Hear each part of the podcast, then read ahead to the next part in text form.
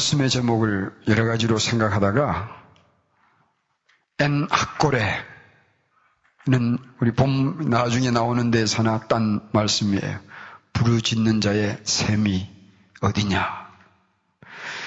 이스라엘의 일곱 번째 배교가 기록되고 있습니다. 1절에 보면 이스라엘 자손이 다시 여호와의 목전에 악을 행했다고 합니다. 그 기간이 얼마입니까? 40년이에요. 여러분, 하나님을 떠난 죄로 인하여 받은 고통도 이제는 절정에 달한 것 같습니다. 40년 동안 블레셋의 압자에게 매여 있었던 것은 긴 세월이에요. 그리고 다른 때에는 하나님께 부르짖었다는 기록이 나오는데 이때는 이들이 40년 동안 긴 세월을 압제를 당하면서도 하나님께 부르짖었다는 기록이 없습니다. 무엇을 말하느냐면 이만큼 이 백성들의 영적 타락이 절망적인 상태에 이르렀다 그 말입니다.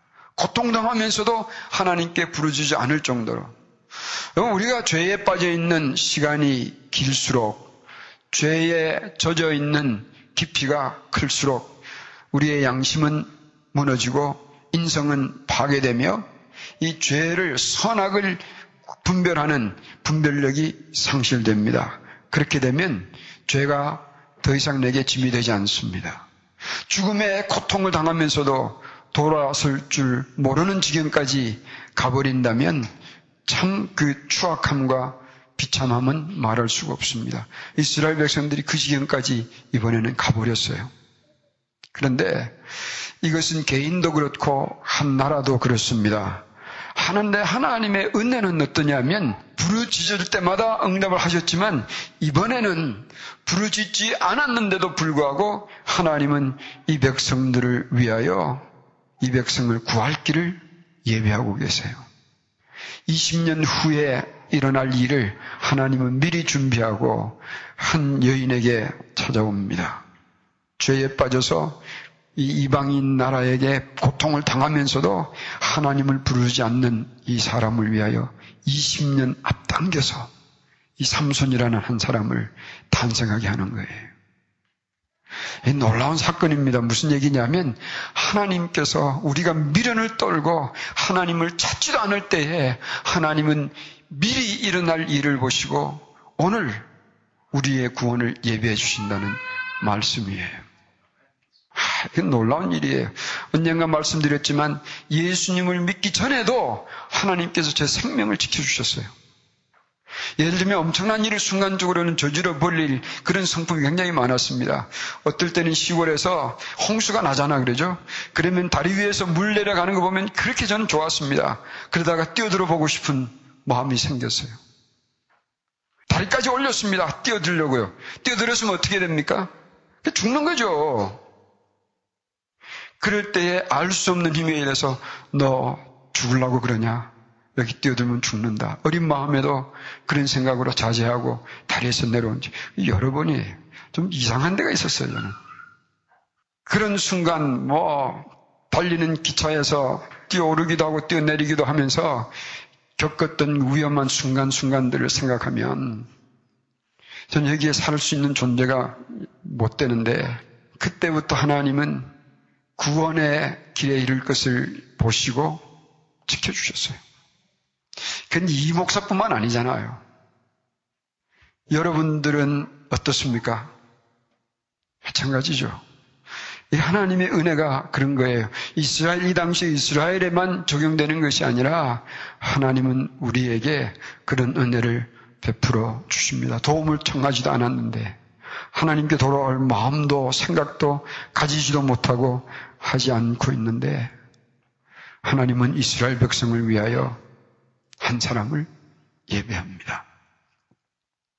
2절이죠. 단지파 가족 중 마누아라 하는 자가 있는데 그 아내는 이제 잉태하지 못합니다. 본인들도 알고 온 사람들이 다 압니다.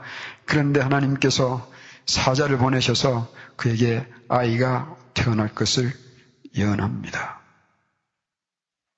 태어나면 어떻게 할 것인가? 술도 마시지 못하게 하라. 부정한 것을 먹지 말게 하라. 그리고 머리를 깎지 말라. 그는 나실린이라. 나실린은 여러 가지 의미가 있지만 받쳐진 자, 드려진 자라는 뜻을 가지고 있습니다. 보통 나시린이는 어느 일정한 기간 동안 그 역할을 감당하면 끝이 나지만 삼손은 달랐습니다. 평생 부름받은 자로 살아야 합니다.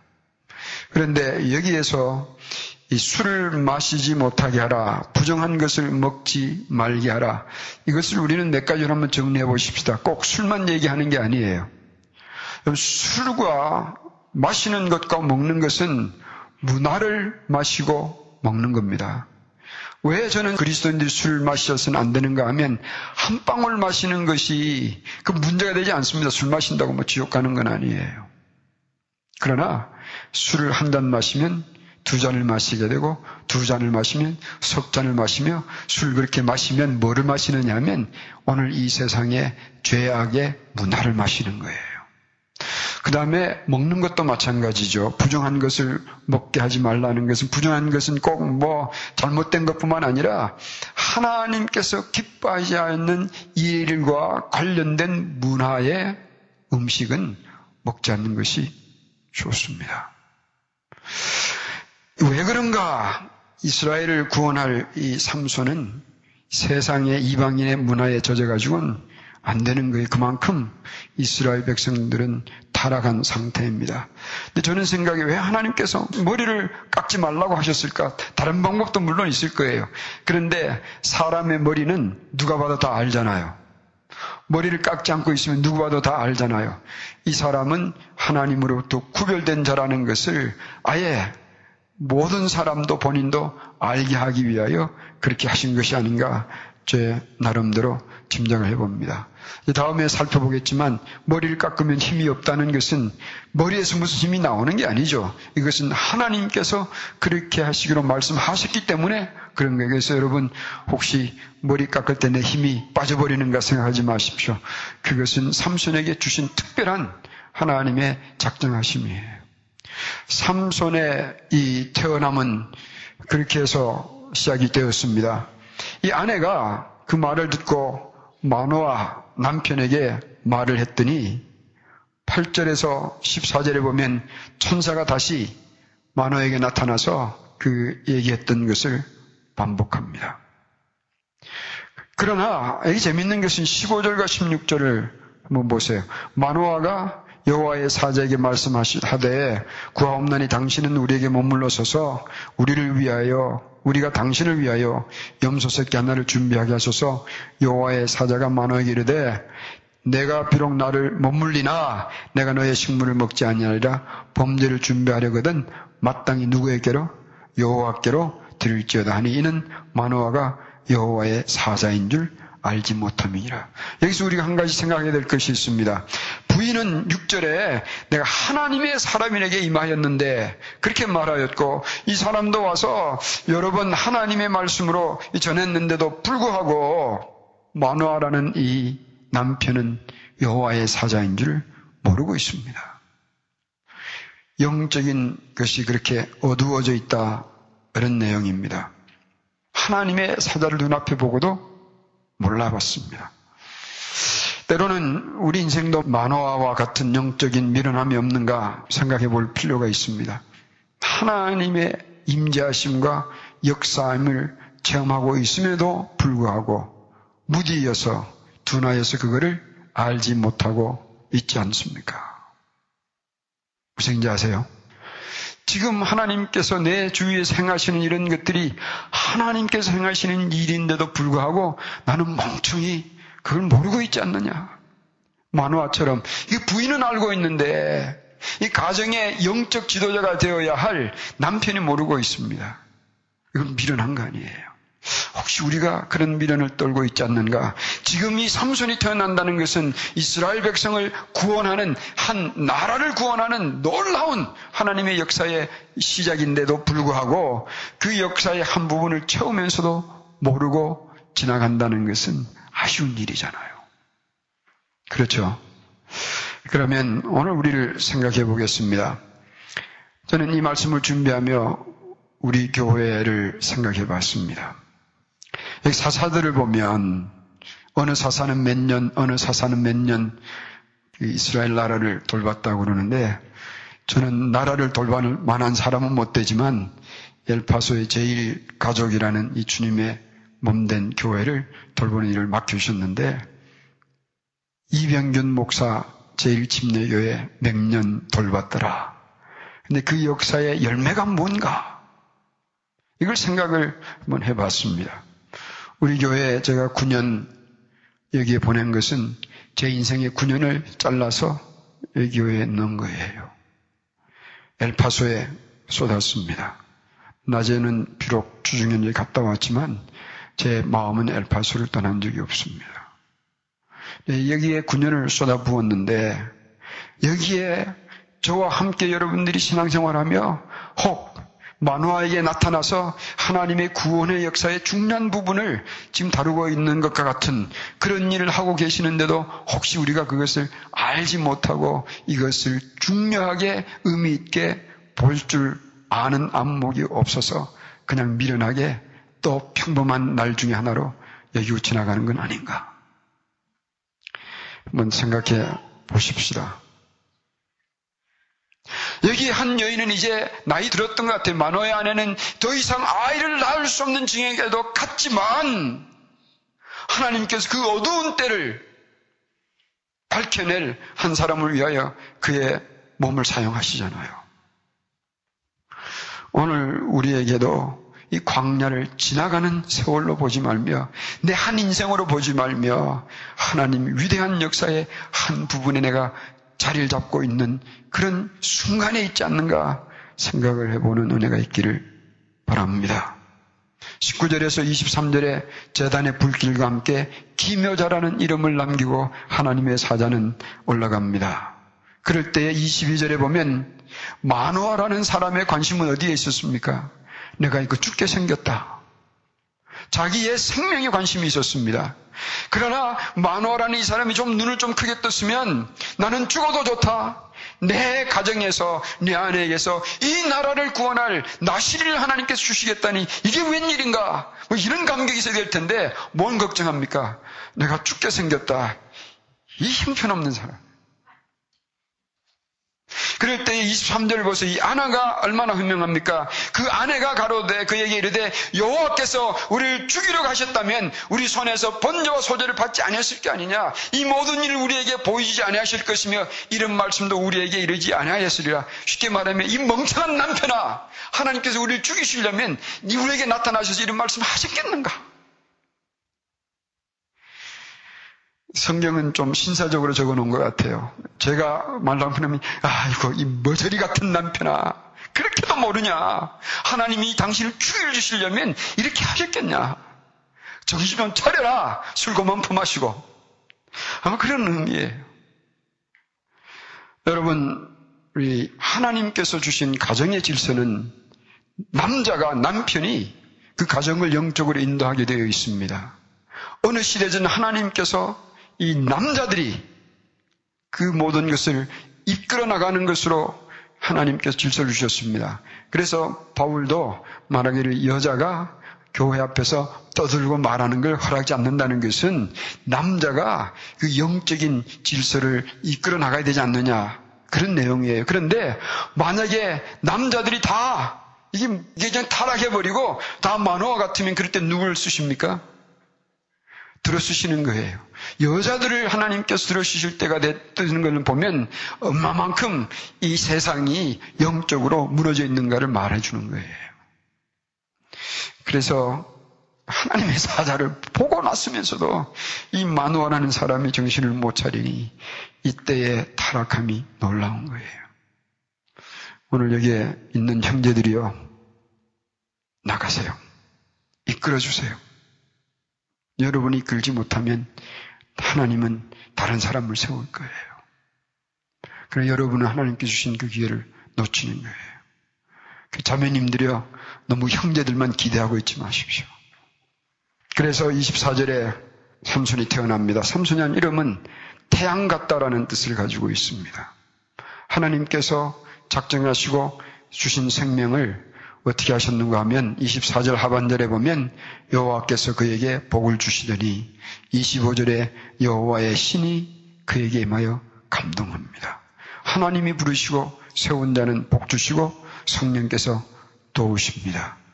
이유는 그를 통하여 구원받을 자를 위해서입니다. 삼손의 첫 사역이 14장에 소개됩니다. 삼손이 부모에게 딥나에 있는 한 여인을 사랑하니 결혼하겠다고 합니다. 그는 부모의 반대에도 불구하고 혼인을 합니다. 근데 사절에서 보면 이때의 이 일이 그 부모는 여호와께서 나온 것인 줄 알지 못하였더라. 이걸 저는 좀 생각해 보면 이렇게 정리를 했습니다. 삼손이 이방의 여인과 결혼하는 것은 잘못된 선택이었습니다. 만약에 삼손이 이스라엘 백성들 중에서 참 믿음이 신실한 한 여인을 택해서 그 여인을 사랑하며 혼인을 하고 가정을 짓겠다고 하십시다. 그랬다면 삼손의 이야기는 전혀 다른 이야기가 되었을 거예요. 삼손은 위대한 지도자였지만 이 결혼 생활 때문에 삼손은 그 삶이 늘 얼룩져 있었습니다. 그러나 그러면 이 일이 하나님께로서부터 나온 것인지 알지 못하더라. 이건 뭘 얘기하느냐면 비록 삼손의 선택은 잘못되어도 하나님께서는 그 잘못된 선택조차도 하나님의 뜻을 이루는 일에 사용하시겠다는 의미로 저는 해석을 합니다. 그렇다고 해서 나는 내 멋대로 해도 하나님께서 뭐 삼손을 축복해 주셨으니까 하지 않겠는가 그러지만 아픔의 상태에서 수임받는 것과 즐거움과 기쁨의 상태에서 수임받는 것은 달라요. 그리고 여러분은 삼손이 아니에요. 무슨 인지 아시겠죠? 자, 그렇게 해서 정리를 해봅니다. 5절에 보면 김나에 사는 여인에게 갑니다. 거기를 찾아가다가 사자를 만났습니다. 사자를 죽였습니다. 그리고 가서 잔치를 벌렸습니다. 그리고 나중에 다시 돌아왔다가 가는 길에 보니까 자기가 죽였던 사자에 이상하게 죽은 동물에게 벌이 둥지를 트고 꿀을 만드는 일은 없습니다. 여기에 죽은 사자의 몸에 보니까 벌이 있고 거기에 벌꿀이 있었습니다. 그걸 먹고 기뻐했습니다. 여기 한 가지 생각해 보십시다. 이것은 나실인이 해야 할 행동은 아니었습니다. 부정한 것을 만지지도 말아야 합니다. 죽은 짐승은 부정한 거예요. 뿐만 아니라 구절에 보면 삼손이 그 여자에게로 찾아갑니다. 그리고 거기서 잔치를 하게 됩니다. 여러분 잔치 자리에 앉아 있으면 술을 마셨을까요? 마셨을까요? 난 마셨을 가능성이 굉장히 많다 생각을 합니다. 삼손의 아내가 되는 아내의 아버지가 굉장히 여기 꽤가 많은 사람인 것 같아요. 그래서 삼손에게 친구들 보내서 잔치를 벌리고 합니다. 그럴 때 삼손이 12절에 보면 내가 수수께끼를 하나 낸다. 이 잔치 벌리는 7일 동안에 내가 낸 수수께끼를 너희들이 맞추면 내가 배옷 30벌과 겉옷 30벌을 너희들에게 준다. 너희들이 그러나 맞추지 못하면 그걸 너희들이 내게 바쳐야 된다. 이순 깡패 같아요. 그렇게 해서 잔치를 벌리는데 도대체 수수께끼가 뭡니까? 뭐라고 말합니까? 먹는 자에게서 먹는 것이 나오고 뭐 말도 안 되는 얘기잖아요. 강한 자에게서 단 것이 나왔느니라. 이걸 맞출 길이 없습니다. 이건 뭘 얘기하느냐면 자기가 죽은 사자에 관해서 이야기인데 그걸 누가 알겠습니까? 맞출 수 없으니까 그 동네 사람들이 어떻게 합니까? 아내를 협박을 하잖아요. 그러니까 17절에 보면 아내가 삼손 앞에서 울며 불며 수수께끼 답이 뭐냐고 아마 이랬을 거예요. 당신이 날 사랑하면 나에게도 말해주지 않으니 이게 웬일인가.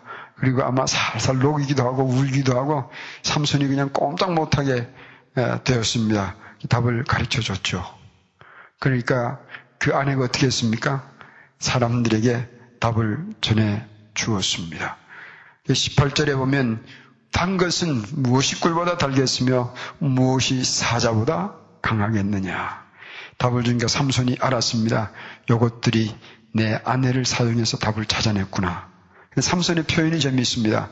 그들에게 대답하되 너희가 내 암송아지로 밭 갈지 아니하였다면 나의 수수께끼를 등이 풀지 못하였으리라. 자기 아내를 뭐라고 비유합니까?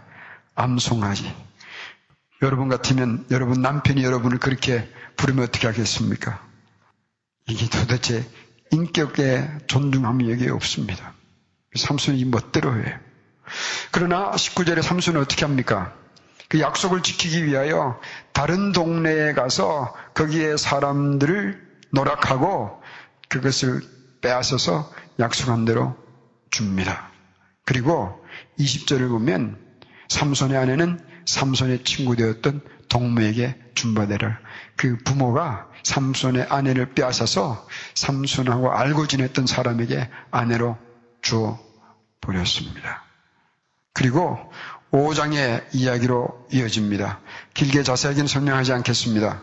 정리를 하면 그리고 나서 삼손이 다시 자기 아내로 오려고 그러니까 그 아비가 뭐라냐면 너 상관없다. 이미 다른 사람 아내가 됐다. 그러니까 삼손이 화가 나지 않습니까? 이 삼손이 하는 일이 좀 괴상해요. 어떻게 했습니까? 도대체 여우 300마리를 어디 가서 잡았는지 모르지만 300마리를 잡아서 꼬리에다가 불을 달아가지고 그 동네에 있는 마을 고식단에 불을 다 질러버렸습니다. 그러니까 그 동네에 있는 사람들이 화가 나잖아요. 삼손의 옛 아내의 아비와 그 아내를 죽여버립니다. 삼손이 화가 나잖아요. 그런데 그리고 이 블레셋 사람들이 그 홧김에 이스라엘 사람들을 치러 옵니다. 이스라엘 사람들이 어떻게 합니까? 당신들이 왜 우리를 치러 오느냐? 그랬더니 삼손이 이런 일을 저질렀는데 삼손이 너 나라 사람 아니냐? 그러니까 그 우리가 삼손을 잡아다가 너에게 데려다 주겠다. 그리고 천 명이 올라가서 삼손을 잡아 먹습니다. 여기에 삼손이 얼마나 단단하게 잡아먹었는가 하면 5장 13절을 보십시오. 그들이 삼손에게 이르되 아니라 우리가 다만 너를 단단히 결박하여 그들의 손에 붙일 뿐이라 우리가 결단코 너를 죽이지 아니하리라 하고 세 줄로 세 줄은 뭡니까? 단단한 거죠. 세 줄을 몇 개로요? 그것도 하나가 아니라 둘로 결박해서 삼손을 블레셋 사람들에게 넘겨줍니다. 삼손이 그런데 거기에 끌려갔을 때 14절을 보면 여호와의 신의 권능이 성령의 능력이 삼손에게 임하니까 삼손이 그 줄을 불에 탄 삼과 같이 그냥 끊어버리고 15절에 나귀의 턱뼈를 붙들고 거기에 있는 1천 명들을 죽입니다. 16절 그 노래죠. 그리고 돌아옵니다. 라맛 레히라고 이름을 붙인 것은 턱뼈의 언덕이라는 그런 의미를 가지고 있고요. 돌아오는 길에 삼손의 심이 목이 말랐습니다. 그럴 때에 하나님께 부르짖습니다. 내가 여기 목말라 쓰러지면 이방인 사람들에게 내가 부끄러움을 당하지 않겠습니까? 그랬을 때 하나님께서 돌아오는 그 길목에 물을 열어줍니다. 그래서 마시고 그 땅의 이름을 엔 하꼬레 라는 이름을 붙입니다. 부르짖는 자의 샘물이라는 뜻이에요. 이것이 삼손의 일부를 얘기했습니다. 2부는 이제 다음에 얘기하겠습니다. 정리 좀 해보겠습니다. 백성은 하나님을 멀리 떠나서도 하나님은 그 백성을 떠난 적이 없었습니다.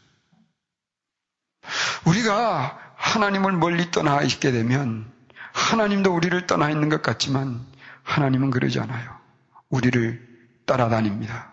아파하시며 무너진 가슴을 안고 우리를 따라다니세요. 자녀의 교육도 마찬가지죠. 자녀가 이게 농땡이 치는데 어떻게 하냐. 사랑 많이 하십시오. 부모의 사랑을 많이 받은 자녀는 멀리 못 갑니다. 절대로 멀리 못 갑니다. 두 번째, 백성이 구하지도 않고 도움을 청하지도 않았는데도 불구하고 하나님은 그들을 위하여 미래를 위하여 몇십 년 후의 일을 위하여 오늘을 준비하고 계신 하나님의 이 은혜로우심을 우리는 생각하고 살면 좋겠습니다. 지금 당하는 일, 아, 이 세상이 왜 이러냐, 이거 어떻게 하냐 그러지만 이미 하나님은 우리를 도와주실 준비를 이미 멀리부터 하고 계세요. 아멘. 이 목사를 엘파소에 보내시려고 하나님은 엘파소 오기 전 20년 전에 부르셔서 훈련시켜 주시고 가르쳐 주셨습니다. 저는 한 가지 분명한 것은 여러분들을 위하여 이 목사 많이 훈련시켜 주셨구나. 그런 생각이 들어요. 누구를 위하여? 여러분들을 위하여. 아마 제가 제 목회를 목적으로 했다면 여기 이렇게 오래 있지 않았을 거예요. 하나님께서 여러분을 얼마나 마음에 두시고 사랑하고 계신지를 아니까 제 발목 여기 묶여버린 거예요. 무생이냐 하면 하나님께서 그런 우리를 위하여 예배해 주시는 은혜가 적지 않아요.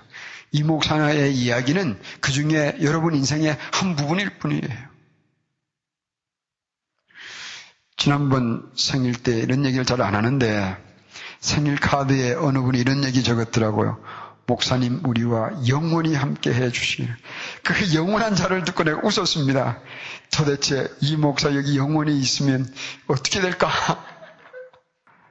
그 마음을 제가 참 고맙게 여깁니다. 그런데 하나님께서는 우리를 떠나지 아니하시고 우리의 미래를 내다보시며 오늘을 준비하시고 오늘을 위하여 오래전에 우리를 위하여 준비해 주셨던 은혜가 있어서 오늘 이렇게 사는 거예요.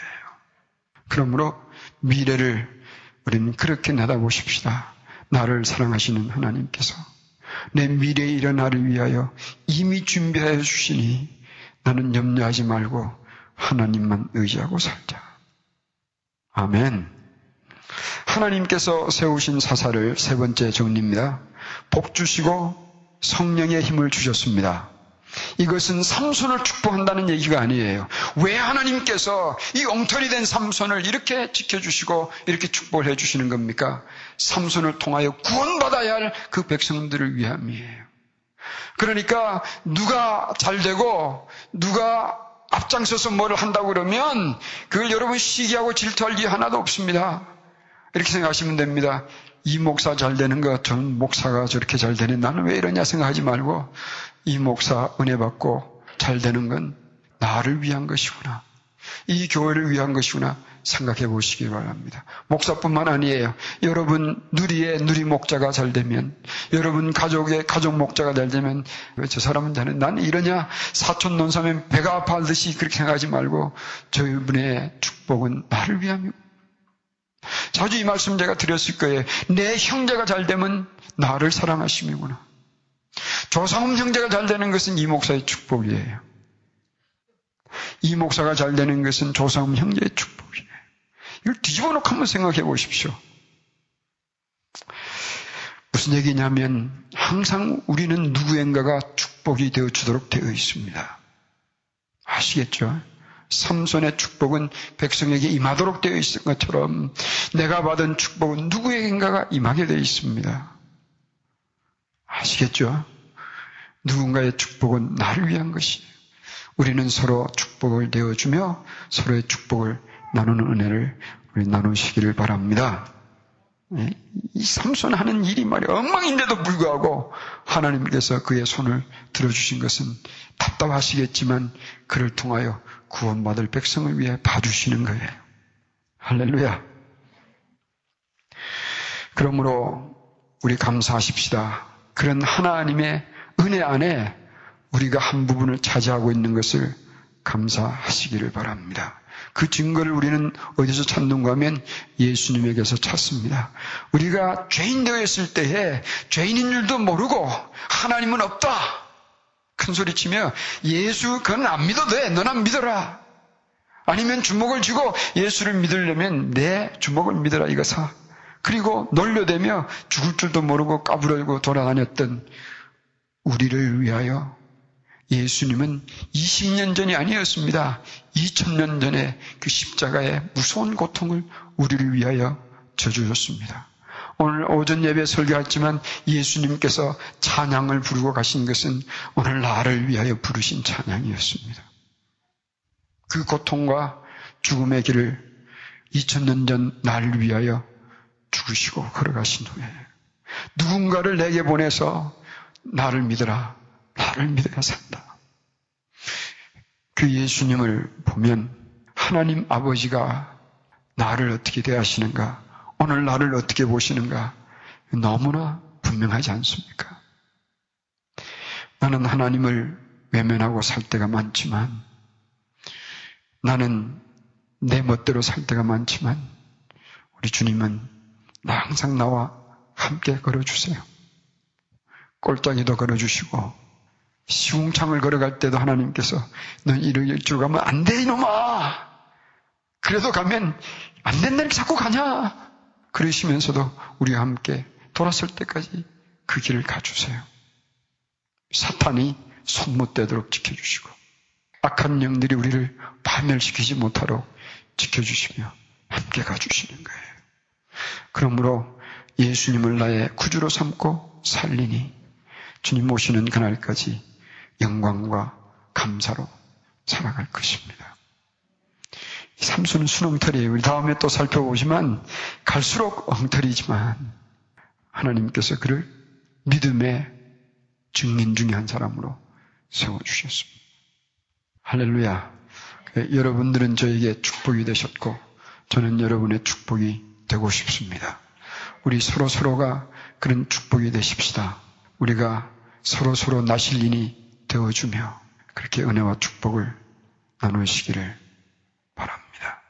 그리고 인생에 어려운 일이 있어도 기억하십시오. 이미 주님께서는 여러분들을 위하여 해결할 길을 예배하고 계시고 계시며 앞으로도 그렇게 도와주실 거예요. 아멘. 기도하겠습니다.